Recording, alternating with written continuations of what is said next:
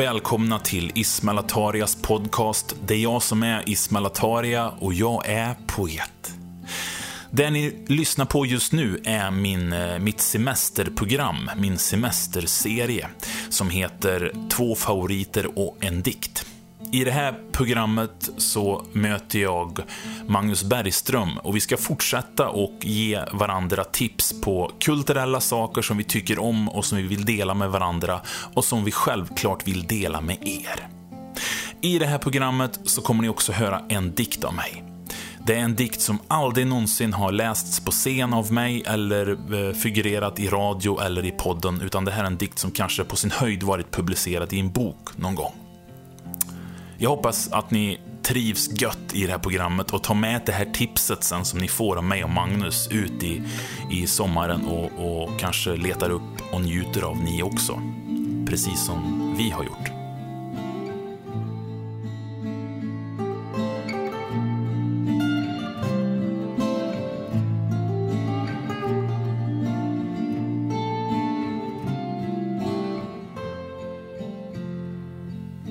Då är vi igång igen då, Magnus. Mm. Eh, våran lista som vi håller på att beta oss av med tips på popkulturella eh, och kanske kulturella saker som, som vi tycker, vill tipsa människor om. Eh, böcker, skivor, filmer, vad som helst. Eh, som folk kan njuta av där ute i sommargrönskan. Eh, är det bra hittills? På sommaren, Ja, tänkte jag säga, men det vet vi inte. Vi spelar ju in det här som vi redan sa förra gången. Så Jag kan inte säga här saker. Jag har förstört allt. Nej då. Har du en bra vår? Ja, ja, men det är ändå lite försommarkänsla är det så att eh, Ja, det är ju vi- jag tycker vi kan- ändå kan säga att vi är inne i sommar. Ja, visst.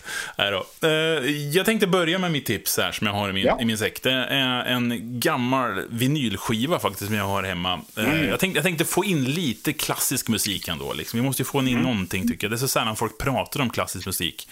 Mm. Det är en rysk kompositör som heter Nikolaj Rimsky-Korsakov, tror jag man uttalar det. Som är fantastisk. Jag lyssnar jämt på honom. Det är nästan den... Alltid när jag får mina såna Spotify, liksom så här, vad jag har lyssnat på för året så kommer han alltid i topp jämt. och det är mycket jag lyssnar på när jag skriver och sådär. Och det är lite kul för att det går igenom lite grann i tipset som jag hade första programmen, när jag tipsade om Spöket på Canterville. Just det. För det är där igen jag hittade hans musik egentligen. För min barndom var ju, då lyssnade jag väldigt mycket på Spöket på Canterville och det, är, det används hans musik faktiskt. Eh, Och den är eh, helt fantastisk. Han gjorde speciellt, jag, kommer jag kan inte ens ge mig in på uttal det här, men han gjorde en svit eh, med stycken till baserat på Tusen och en natt. De finns ut på, på liksom överallt om man söker bara. Eh, Och de är helt fantastiska. Jag vet inte ens vad jag kan säga mer om det liksom. För det, det är så jävla rikt och så, så det, det är som resa att ge sig ut på och lyssna på de här uh, sviterna liksom. Jag, är- jag är väldigt tacksam för sådana här tips. För jag, finns det någon, någonting i, i min Alltså i, min musik, i mitt musiklyssnande som är ett stort svart hål så är det egentligen klassisk musik. Eller ja, det är väl kanske det och dansband då, men jag tror att jag har ännu sämre koll på klassisk musik än vad jag har på dansband till och med. eh, Tyvärr. Eh, och och jag, jag vet inte vad det är, men jag har så himla dåligt att lägga på minnet vad med vad i klassisk musik. Eh, Det är så svårt och jag tror att det är också att mycket av de här äldsta klassiska kompositörerna eh, finns det, liksom, det finns ju liksom inte inspelningar av när de själva framförde sin musik så det finns så många tolkningar av, eh, av deras musik. Och det här, jag tror att det är det som gör att jag har haft så svårt att greppa det. Även om jag kan tycka om mycket av det jag hör så kan jag liksom inte lägga på minnet vem är vad och hur är det här. Och, ehm, så eh, jag, jag är väldigt tacksam för sådana här tips. För Mm, men det, är, det är verkligen, det, det, är bland, det här är bland det vackraste jag vet överhuvudtaget. Liksom. Min dröm är att få se det här med en stor symfonietta, liksom, och få se det här framför oss. För det är bland det, det här är bland det vackraste jag vet. Liksom. Det här är eh, det finaste som har gjort i mänsklighetens stora ord. Men det, det, jag tycker verkligen man kan säga det om det här, för det här är otroligt. Där. Och, och lyssnar du på den Spöket på Canterville så kommer du höra lite grann om den musiken i, i det avsnittet. Så, men eh, ja, det finns någonting väldigt det, det, också, det tar mig tillbaks till en sån här vag känsla i min barndom av hos farmor och farfar och potatislandare. Jag vet, det det får mig också tänka på massa saker av någon konstig anledning. Jag vet inte varför, men det liksom är... Det, det fångar någonting av, av fantasin och det, liksom, det gudomliga inom oss. Liksom. Han har lyckats få, fått, fått med det på ett väldigt väldigt, väldigt fint sätt. Och det är inte meningen kanske han att han ska få med det, men jag tycker att tolkar det liksom i ett så. Ja. Uh, han har gjort, det är han också som är kanske mest känd, jag måste säga, för Flight of the Bumblebee. Så. Ah, och den, den är ju skit, tycker jag. Alltså, det, det, är det såklart inte, för det är fantastiskt, men det finns ju liksom ingenting i det som är... Det är bara att man ska liksom så det, Den handlar ju bara om att man ska säga, oh, vad snabbt det går, liksom. Ah, och det finns ju ingenting stort i, tycker jag. Den, den, det är Nej. synd, för det kom, de här Tusen och natt-grejerna kommer liksom i, i lite grann skymundan av den när det gäller han. Men jag, jag mm. lyssnar ju jättemycket på klassisk musik, men jag är ju väldigt dålig på namn och sådär. Men jag vet ju stycken, liksom. Jag har ju 40-50 mm. stycken som jag älskar, som jag återkommer till gång på gång. Så Men jag lägger ju aldrig namn på, jag kan aldrig uttala de flesta kompositörer. Mm. Han är en av de få som jag kan törs och uttala, tänkte jag säga. Förutom Beethoven, typ. Men, men det, jag, jag, tänkte också på det, för eh, han var alltså verksam för relativt länge sedan, den här eh, ja. Kim Knoxram. Mm. För, för jag, tycker, jag tycker det är något fascinerande i den här saken, alltså precis som jag var inne på förut, med att eh, det de har skapat lever vidare bara i, ja, citattecken kring bara då, men i musikform. Att om vi jämför med konst som till exempel eh, eh, målad konst eller skriven konst. Eller så här. Alltså, man, alltså för också skriven konst när det är ord. Det, det är klart att orden i en bok inte är liksom fysiskt skrivet av personen utan det är bara originalmanuset till den boken som skrevs av eh, författaren såklart. Men orden i sig kommer ju rakt ut ur författaren. Mm. Och det är, det är någonting intressant att eh, för när man pratar om musik så pratar man om covers och så här att det är intressant att alla de här eh, gamla kompositörerna att all musik man hör av dem nu egentligen är covers på sätt och vis. Att, ja. eh, det, det, att det är ju någonstans tolkningar av andra. Men det finns ju någonting som är så otroligt fint i det också att, att eh, deras arv lever vidare genom andra människor bara.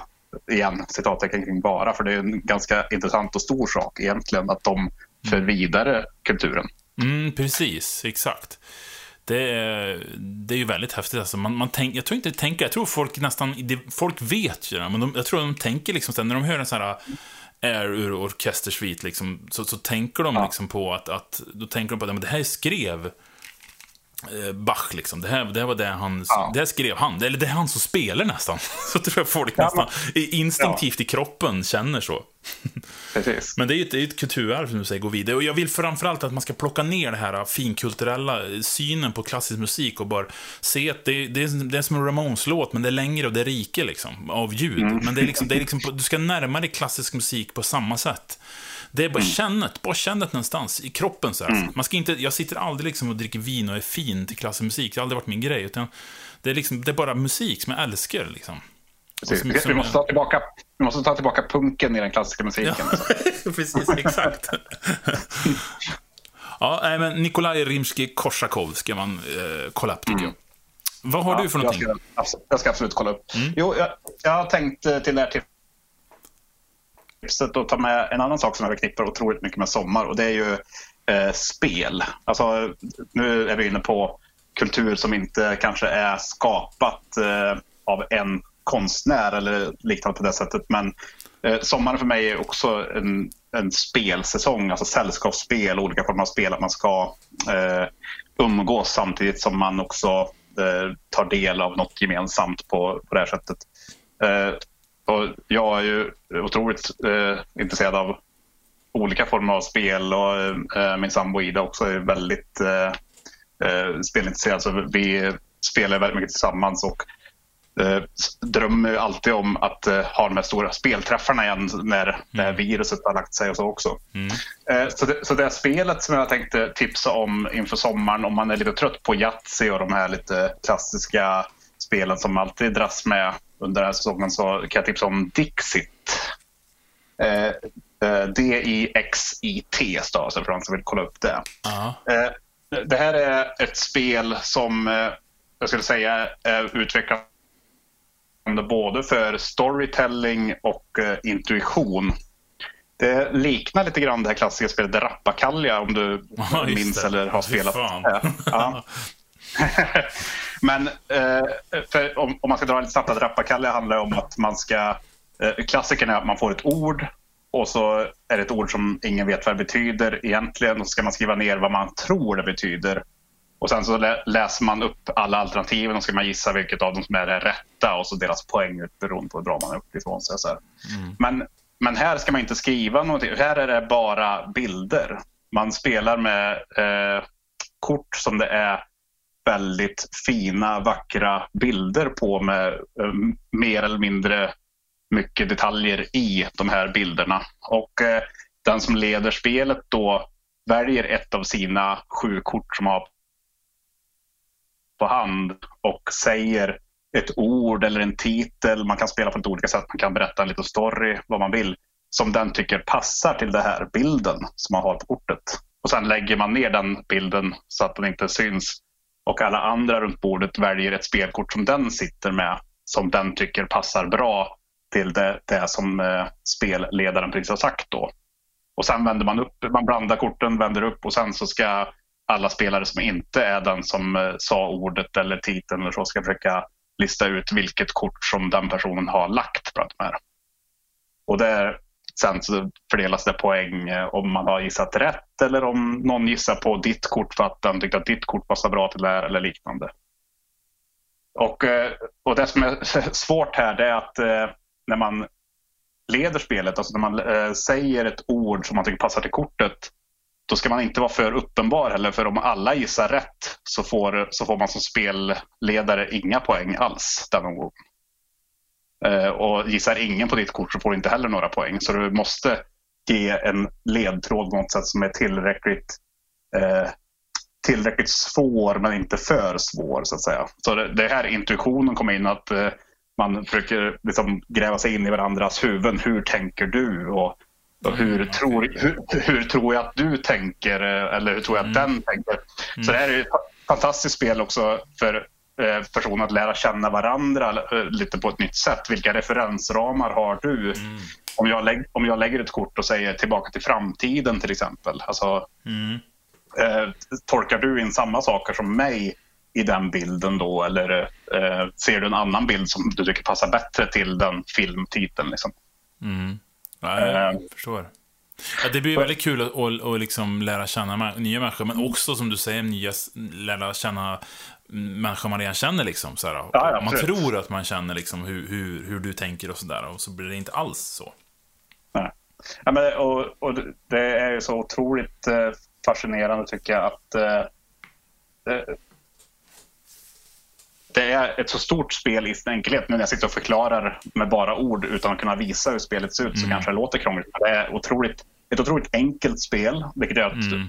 egentligen kan du spela det i alla åldrar, vilket också gör det intressant att om, eh, om någon som är 12 år spelar med, med någon som är pensionär liksom, så, eh, så måste du ändå försöka hitta de, den gemensamma nämnaren så att kanske de personerna som är runt bordet ändå kan förstå ungefär hur du tänker och ge ledtrådar för att Eh, komma åt liksom, hur den andra skulle tänka i den situationen.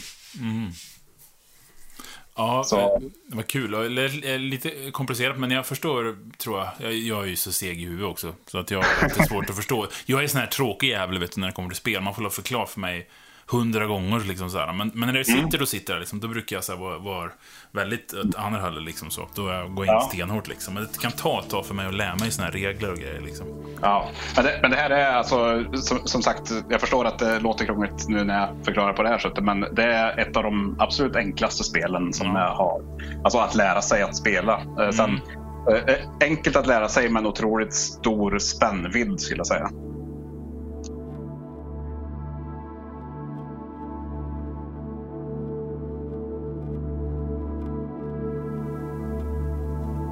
Den här dikten heter Fjärilar och eh, finns med i min bok Längtan till whatever. Och den här dikten har jag aldrig någonsin läst någonstans någon gång förut. Eh, den handlar om människor som vågar dra en linje och säga nej. Alla visselblåsare, alla hoppfulla riddare som tror att sanningen finns där ute. De som aldrig någonsin blundar för att föra fram det budskapet till oss. Den här dikten är tillägnad till dig som vågar. Då vi sluter våra ögon ska vi alltid känna tillit. En känsla av att vi till sist kan råda bot. En frihet som hänger likt en fallskärm över varje människas fall genom tiden. En vetskap om att godheten ska segra. Att det ligger i vår natur att till sist ge oss hän.